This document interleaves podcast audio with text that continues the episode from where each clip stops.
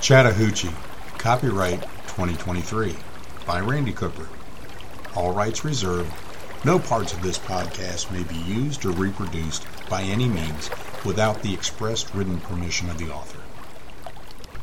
Chattahoochee, Chapter 6 A few weeks passed, and I was working around the clock. I did everything I could and tracked down every possible lead, and I was beginning to feel desperate. Meredith Boxter was a junior at Kennesaw State University. I interviewed other students, faculty, boyfriends, classmates, even the people who parked near her. I interviewed her landlord, her neighbors, and all the people who provide services in her apartment complex. We ended up finding her car at a Waffle House off Delk Road. I interviewed employees and regular customers.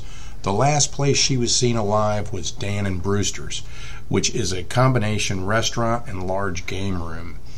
I interviewed the employees there. We went door to door to the houses that line the river between the gravel pull off and the island. We even interviewed people from the church she attended with her parents. Every single person who knew Meredith Boxter told me what a beautiful, sweet girl she was. I was frustrated to no end.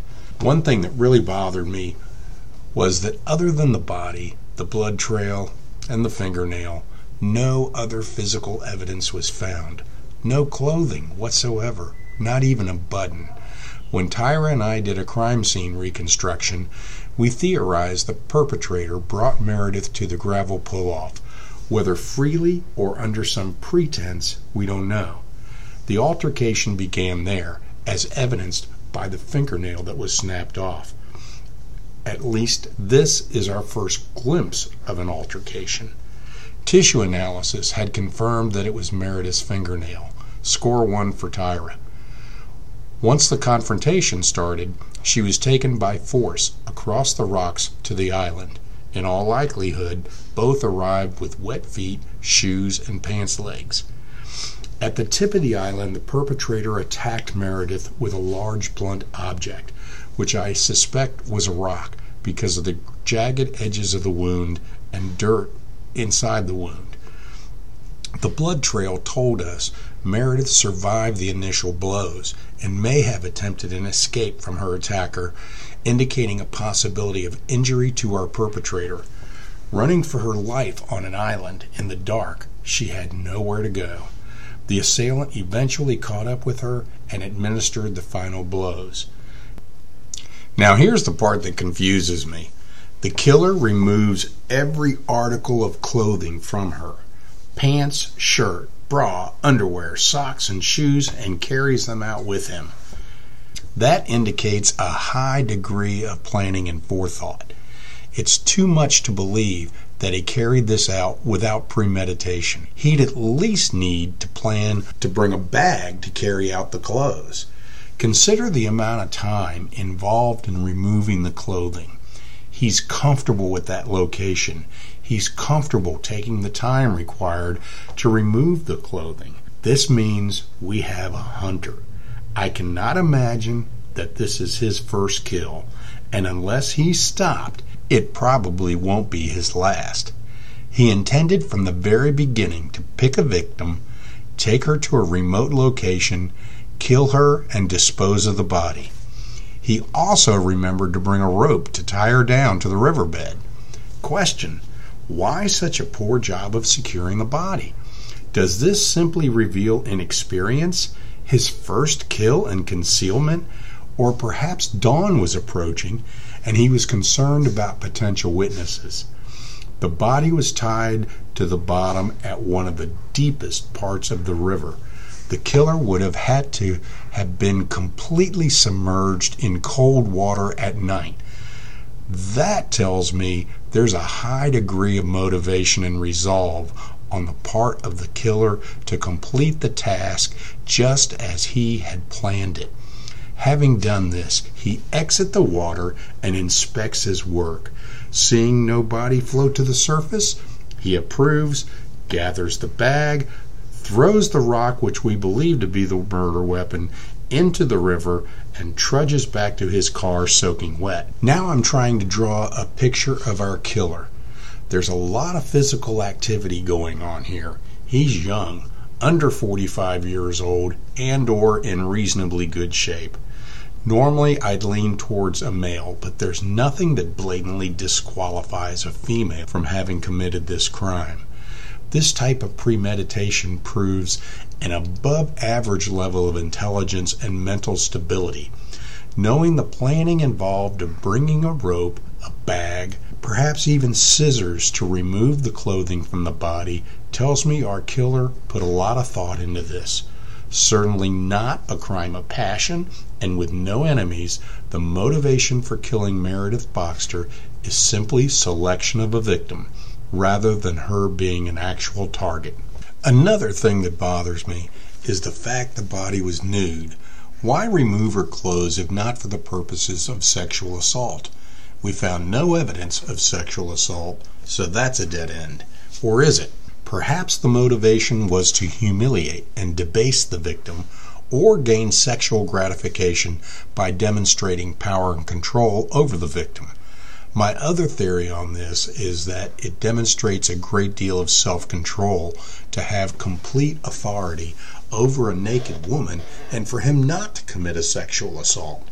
The flip side of that is that the perpetrator simply isn't ready for that yet.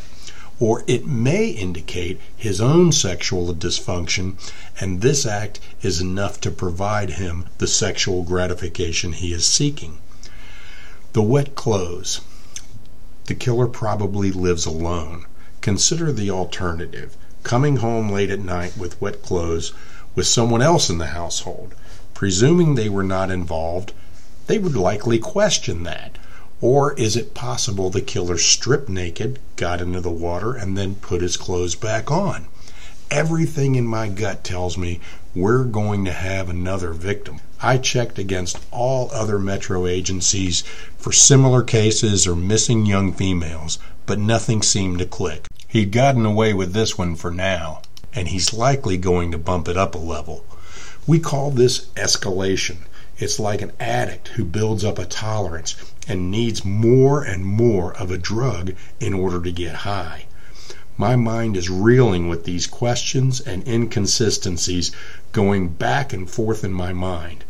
The LT is following my daily reports closely and sees I'm making progress even when I'm not making any progress. That is, bringing in a suspect. He's urging me on, which I'm guessing is purely for political purposes.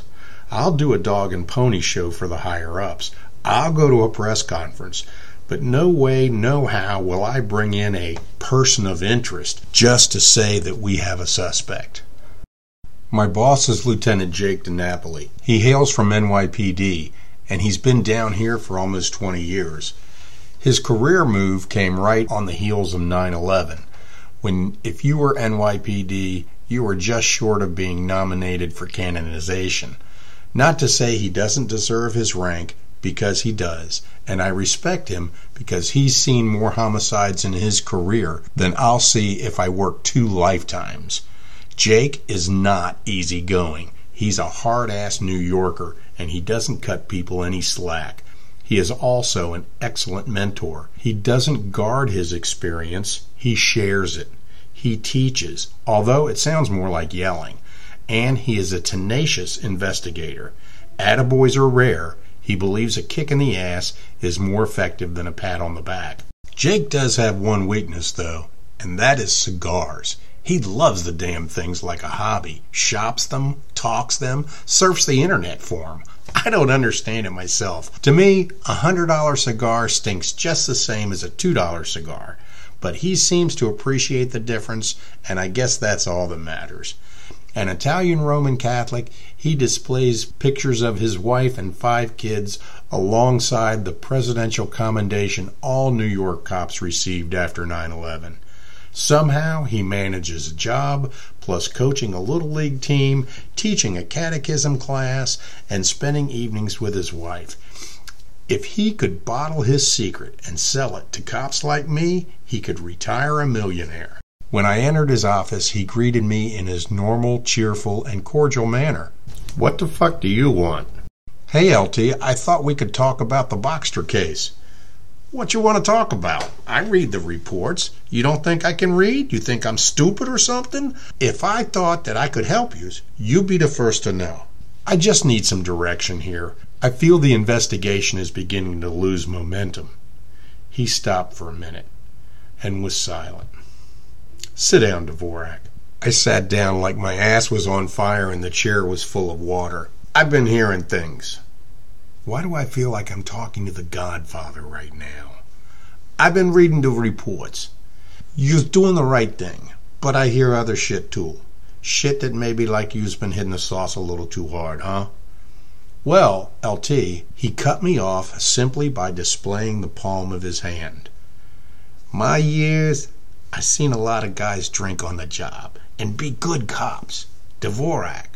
He paused. Yous ain't one of 'em. You ever heard the term functional alcoholic? Well, LT, the hand stopped me again.